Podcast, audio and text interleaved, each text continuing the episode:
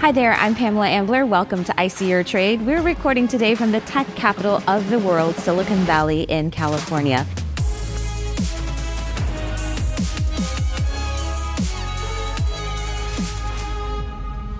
In this episode, Into the Future. What are the frontier technologies set to change the world? How will artificial intelligence change the world? Will blockchain technology continue to disrupt entire industries? And will humans upgrade themselves with advances in medical technology?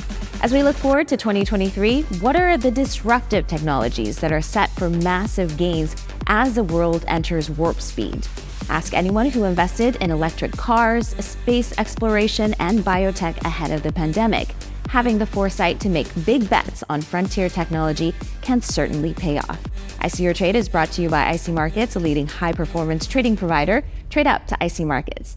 Today, I'm joined by managing partner of GFT Ventures and former managing director of Samsung Ventures, Jay. Um, thank you very much for joining us today, Jay. Thank you so much for having me, Pamela. Let's start with Samsung. You used to be the managing director of Samsung Ventures, which is the U.S. venture capital arm of the Korean tech giant. What was your remit back then when you were with them? Right. So this was um, uh, almost 20 years ago, back in 2003. Uh, Samsung Ventures was started with the mandate to focus on strategically relevant but financially successful investment opportunities. The good news was Samsung was so diverse in terms of a technology company that we had activities across components like semiconductor display as well as end products like uh, consumer electronics and handsets. And so there was plenty of technology opportunities to choose from. So we'd filter through the strategic angle first. And then secondly, we'd look at it from a financial perspective to make sure the investments we made actually made us money. And the mandate was given by the headquarters Samsung Ventures Investment Corporation that was structured like a traditional GPLP structure. The only difference was the LPs were other Samsung operating companies. And so we had a combination of manufacturing companies like Samsung Electronics, but also financial companies like Samsung Securities, Samsung Life Insurance, etc. So we kind of had a dual mandate to work on. Very interesting. And now you are the co-founder of GFT Ventures. What are some of the key themes that you are investing in right now? Right. So GFT stands for Global Frontier Technology Ventures. We're an early stage investor in frontier tech. And what we mean by frontier tech is there are two biggest pillars that is, we believe, going to fundamentally disrupt every single vertical industry in the way that we do business are AI and blockchain technologies and other data science driven applications such as robotics, digital health, and mobility. So we focus on finding and working with the earliest entrepreneurs that are working on projects that are really disrupting entire industries. And so my partner and I, my partner Jeff, who used to be at NVIDIA for the last 20 years, leading their business development, corporate development, M&A, as well as their investments, we teamed up to actually focus on these opportunities. And uh, in 2022, this year, we saw sort of uh, you can call it the tech wreck, if you will, the crypto crash and rising interest rates punishing uh, growth stocks. Do you see a turnaround uh, in 2023? Um, that's a great question. I, I do think that um, having been doing this for over 20 years, um, we've seen cycles come up and down. Um, I do think we, we have to remember the fact that, you know, prior to this year's tech crash, um, it was probably the longest in recording history in terms of a bull run for the technology driven market, uh, for venture capital funding and financing, as well as obviously the huge uptick in crypto uh, currency valuations. And because of that, I think what's happening now is there's a massive adjustment that's going on in the market. That, quite frankly, because of so many of the factors that are driving that, in terms of you know inflation and the Fed's you know, propping up interest rates, to make effectively the cost of capital, which was close to zero in the past decade, much more expensive. So the days of cheap capital is gone. And because of that, I think the financing for any different asset category, especially around venture and crypto, it's going to take longer, in my opinion, uh, to recover. In fact, I think next year in 2023, I hope I'm wrong, but I think it's actually going to be worse before it becomes better. Well, on that topic, do you see blockchain technology sort of taking a step back uh, because of what's happening in, in, cryptocurrency space, or do you see these two technologies as, as sort of different? Yeah, no, it's a, it's a great question, and you know, to be clear, um, GFT Ventures were focused on investing in blockchain as a technology layer. But having said that, it's very difficult to distinguish blockchain technology and cryptocurrency completely. Uh, one argument is one of the most widely used and well known applications of blockchain technology is, in fact, the creation of cryptocurrencies. Um, and because of what's happened in the crypto markets for a variety of different reasons, um, frankly, with the debacles that have happened with Terra, uh, the more recent debacle with FTX, um, the fundamental credibility of the crypto market and the ecosystem has been shaken to the core. And um, for better or for worse, um, there's going to be regulatory scrutiny that is going to be heavily involved in the next several months, leading up to, I think, some substantial regulation to protect investors and consumers. And because of that, I think um, the mass adoption of cryptocurrencies as well as various different altcoins is going to take longer, and that in effect is going to have a negative impact on the blockchain ecosystem as well, because many of the blockchain and Web3 startup companies are dependent on token economies to actually prop up that ecosystem. And so that, frankly, will be depressed, I think, for the time being as well. Now, what about in terms of the metaverse? Uh, your thoughts? Facebook uh, or Meta has been shunned by investors uh, who aren't buying the metaverse story. Is this technology going to take off? You know what? So there's a two part answer to that. So uh, the answer is yes. The question is really when. And if you think back in terms of prior to the metaverse, you know, uh, leading up to that, there was a massive conversation and investments around VR, virtual reality, and AR, augmented reality. And um, I think it was almost 10 years ago when Facebook first acquired Oculus for, at the time, a whopping valuation of $2 billion. And since then, they've invested billions and billions of dollars to build out that ecosystem, which is still at this point, still very much an enthusiast and a niche opportunity. It hasn't become a mass market opportunity just yet because of a lot of restrictions, both in terms of cost, hardware, um, comfort, compatibility. And so all of these things are being resolved. It's just taking longer. And so, in my opinion, it's going to be a matter of time until you know, the evolution is complete where you know, most of the mass market can enjoy very comfortably and affordably the metaverse experience. We're just still years and years away from that. Now, you are very passionate about big data as well as AI, machine learning. Where do you see the opportunities for disruption in this space? Oh, there's so much. I mean, I think the, the core of the thesis around GFT Ventures really resides around the massive disruption that AI and data science is bringing to literally every single vertical industry, from agriculture to advertising to manufacturing, as well as every single business function from HR to sales and marketing and everything else. I can give you a couple of examples. So, one of the companies that we've invested in, they are trying to solve the big black box that is called marketing. And that was started by an ex NVIDIA executive whose job, being head of the data science team, was uh, to go around and meet C level executives that were NVIDIA customers to understand what business problems that they can solve using AI and data science and one of the consistent biggest problems that, you know, frankly, there wasn't really good uh, answers to was the black box that is marketing. Because everybody knows that you actually spend hard cash and dollars into marketing, but you actually don't know exactly what you're going to get out of that. And everybody knows that a portion of your marketing budget is effective. The other portion, you don't really know if it's effective or not.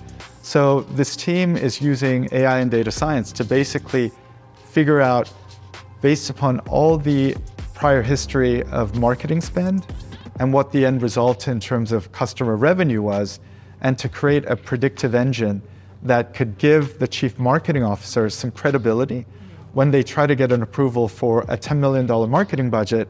They can say, based upon historical data, we expect this to generate, let's say, 50 million of incremental revenue. So that would be real impact, and that would actually save the lives of a lot of the chief marketing officers, who right now is the shortest tenured C level executive in the C suite today. Wow. I like how, how, how, you call it the black box. um, you're also passionate about um, sort of this, this new big wave that is coming. Um, how does an investor ride this next wave uh, of, of investments? Yeah, no, I think um, what my mandate has been ever since my days at Samsung and, and prior to that was always to try to be the eyes and ears on behalf of our investors to find out what the next wave is and what the next trend is. Uh, basically, do my homework, understand what's happening, meet all the different startup companies in that particular domain, and then basically place bets on who I believe is the best team to execute on those visions. And so, having done that for almost 20 years now, I think one of the things that is critical is that you obviously want to bet on a entrepreneur that have demonstrated in the past execution capabilities. So our thesis, for example, around blockchain technology. Now there are hundreds, if not thousands, of blockchain related technology companies. There's protocol this, protocol that. And I'm not a developer, so I'm not the right person to evaluate which protocol is going to be more widely adopted by developers.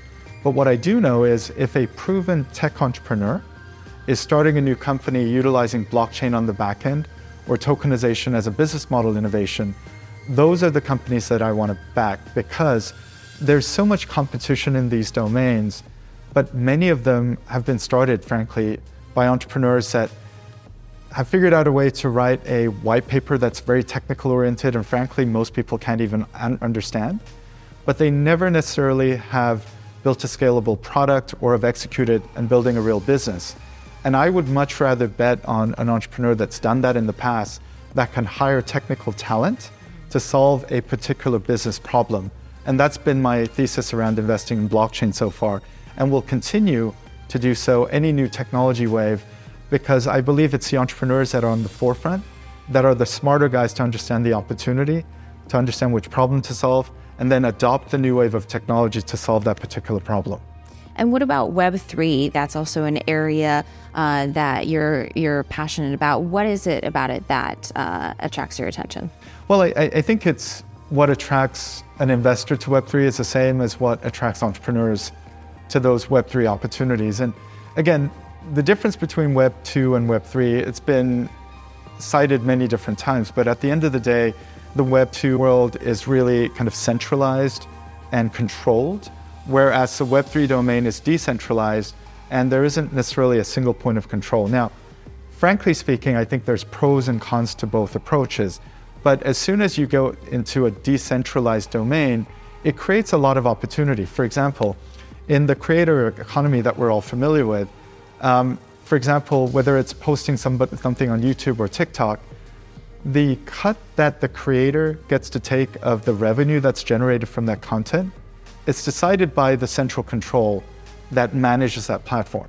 Now, if there was a way for the actual platforms and the creators and the buyers to decide for themselves what the economics were like and how that is distributed, that's the whole concept of Web3 that makes it more liberalized and makes it frankly more incentivized for creators to participate more heavily in that ecosystem and frankly even for consumers of content to benefit from that ecosystem as well because again a lot of the value creation frankly is coming from the consumers of that content as well right and I, I have to touch on the pandemic which if it taught us anything is that um, the the value of our health so in terms of that space it, medical technology, is there anything that you're looking at in the coming years?